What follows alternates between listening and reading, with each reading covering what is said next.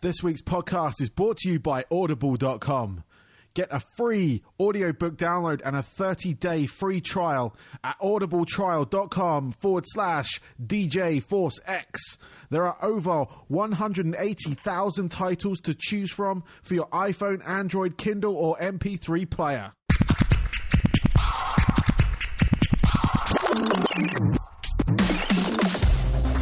Hello and welcome to this uh, episode of the DJ Force X podcast. We're on episode 80.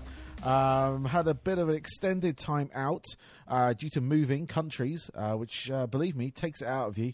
Um, but we're uh, currently settling very well back in uh, England, um, back in Surrey. And yeah, just thought I'd bring you a very quick update on this front. Um, gradually getting back into the swing of things when it comes to the podcast. My radio show started a couple of weeks ago, so if you want to check that out, that's on uh, Total Rock on Tuesday nights, 11 o'clock. Uh, UK time, that is.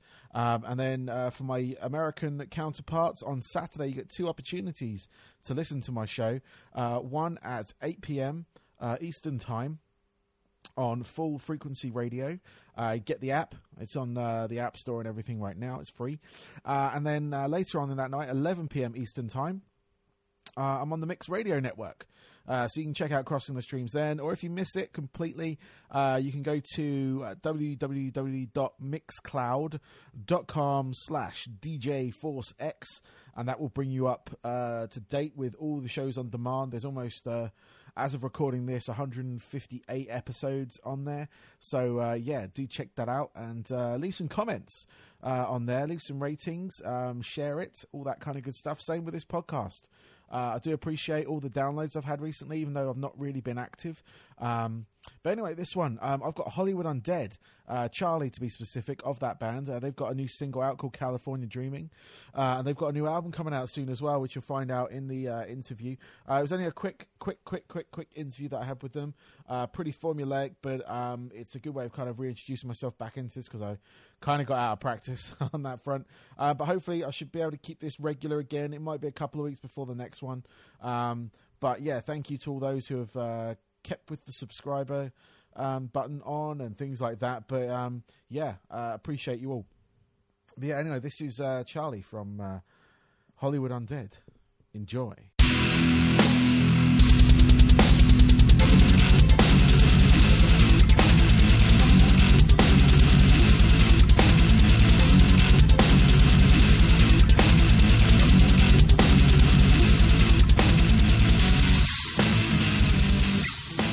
Charlie, welcome to the show. Um, I know we're tight on time, so uh, we're just going to kind of go through this and uh, get some uh, information and everything, if that's okay with you. But yeah, um, so we're going to go back a bit, back to around about 2005, I think it was. Uh, you were started posting uh, Hollywood Undead tracks online. Uh, MySpace was the choice of many back then.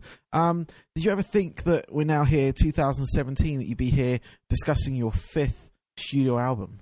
Uh, no, I definitely didn't. When we first posted that, I mean, before we posted those songs, we were in bands for years and, and failing miserably and only playing to our fr- our friends and family. And I never thought that we would um, be signed or or even record an album that someone else pays for. Um, we used to record at this guy's studio, like through a friend of a friend, mom's friend, and he used to charge us. Um, to record there, he charged us for uh, toilet paper. Even it's like you guys use too much toilet paper.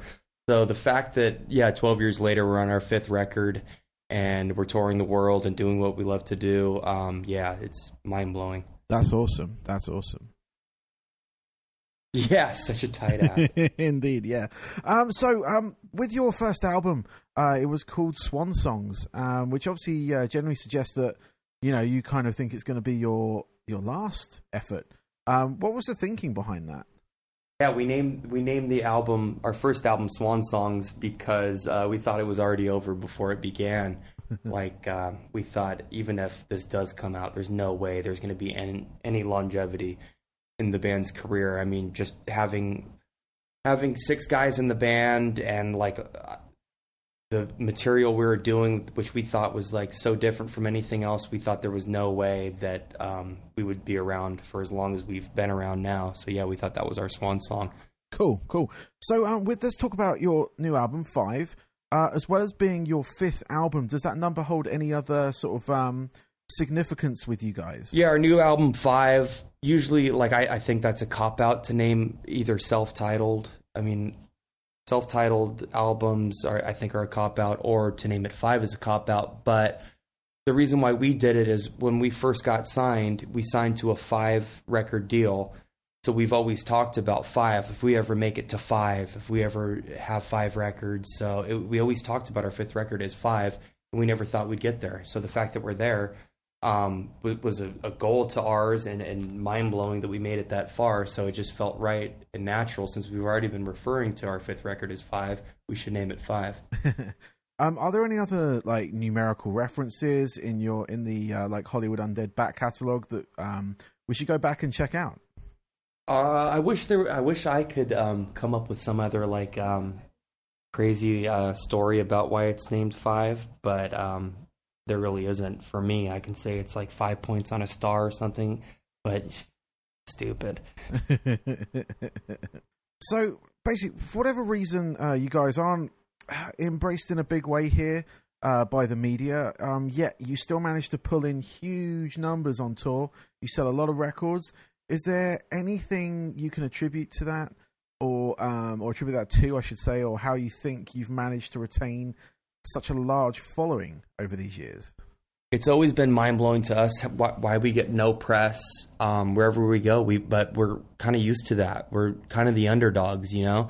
It's like we get no press wherever we go, but there's other bands who do like a quarter of the numbers we do and then are on the cover of all these things and all these interviews and on TV and like all this and that. But I think, you know, it, it really doesn't matter. As long as our fans are there and they show up to the shows and there's someone who cares, then, you know, what's the point? And it, it doesn't matter. Obviously, it's working without that. But if you guys want to interview us, we are available.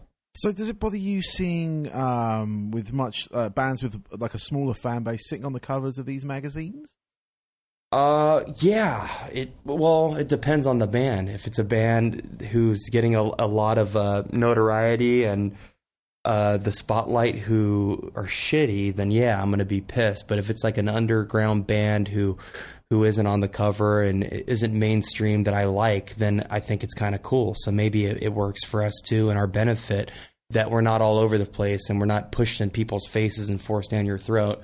Um, so people find out about about us naturally and, and they like us and they feel like they're a part of something that isn't uh, phony.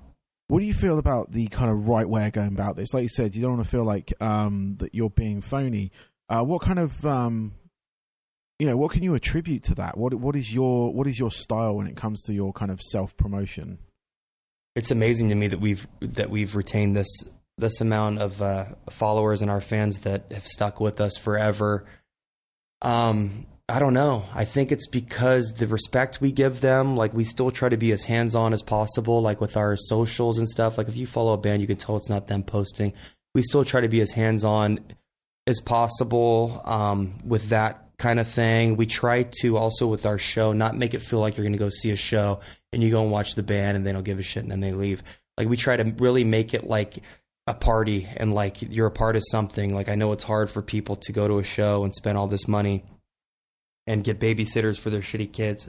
Um, and and make a whole night of it and then go and see a band who doesn't give a shit. We try to make it so they get their money's worth and they're a part of a fun thing and it, it it's just a good time. So within your music, you do have a mix of uh, many different styles. Um, do you find that that means that you don't fit anywhere in particular, or are welcomed everywhere, or is that kind of like you know that kind of in between area where people aren't quite sure they're like half your style but not the other half? Yeah, I think I think that helps too. Is is the different styles. So if someone doesn't like the party songs we do, then there's an emo guy who loves the depressing songs we do, and there's a person who hates the depressing stuff, and there's a fun song here for them. So I think that helps a lot. Um, and I think we're very fortunate that we are able to mix those genres without coming off, um, you know, too cheesy or or all over the place. Because um, I think that's very important that we can switch genres and push the limits and try different things and and give something for anyone. I mean, if you had to, how would you um, compare Hollywood Undead uh, because of the mix of styles. What what is there any like bands you would attribute yourselves to, or anything like that, or is it something you try and steer away from? Um, I think that um, well, the main thing is, I mean, everyone tries to put their their finger on something, and the only way to do that is to compare it to something else. But I mean, no one just says, "Oh, it's something new, it's something different completely." They want to say, "Oh, it sounds like Linkin Park, it sounds like the Beastie Boys, it sounds like Kelly Clarkson, or whatever it is," you know. Um, I think that uh, that it's that if it's something different, something new, like there should be no rules in art and music and whatever it is. Uh, if it's good and you like it, then you should like it, and if you don't like it, then you don't like it. Cool. So, um, what's the uh, most out of place you've ever felt while doing this? Are there any festivals you thought, you know, you're there and like, why are we here? Why are we playing this festival? I, uh, we've definitely played festivals uh, where I've thought uh, the lineup we're definitely uh, sticking out like a sore thumb. I mean, we played Hellfest in France, which is all hardcore metal bands like insane, and then we're on the lineup. I mean, and, and we play a lot with uh, we play with a lot of metal bands. For some reason, we're in there. I think we, because we have a lot of similar fans to metal bands, but also if we're on that kind of lineup, like Hellfest, for instance. Um, I think it's kind of cool because we're the one band that isn't metal. It's kind of a break from metal, and we do have songs that definitely touch on that and that a metal guy can still mosh to. I mean, people even mosh to like our our, our party like hip hop songs. So yeah. Cool. So, is, is there any festivals where you've kind of felt at home?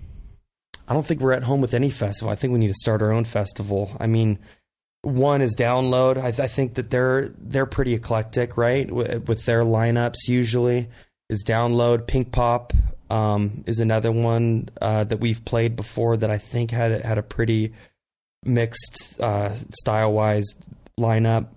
So yeah. Cool. So let's uh, talk about your latest single, California Dreaming. Uh, it dissects both uh, the kind of glitz and glamour as well as the dark, haunting side of, of Californian life. Um, but looking closer, it feels like there's more to it than that, if, if, you don't mind me kind of delving in. I mean, you're called Hollywood Undead. Hollywood is in California. Is this song as much about Hollywood Undead or as the state that you came from, really? You know, is there any kind of like, you know, looking at that kind of darker side? California Dream. Well, yeah, California Dreaming is it's definitely about the darker side of Hollywood, and I mean that's kind of where our name came from, Hollywood Undead.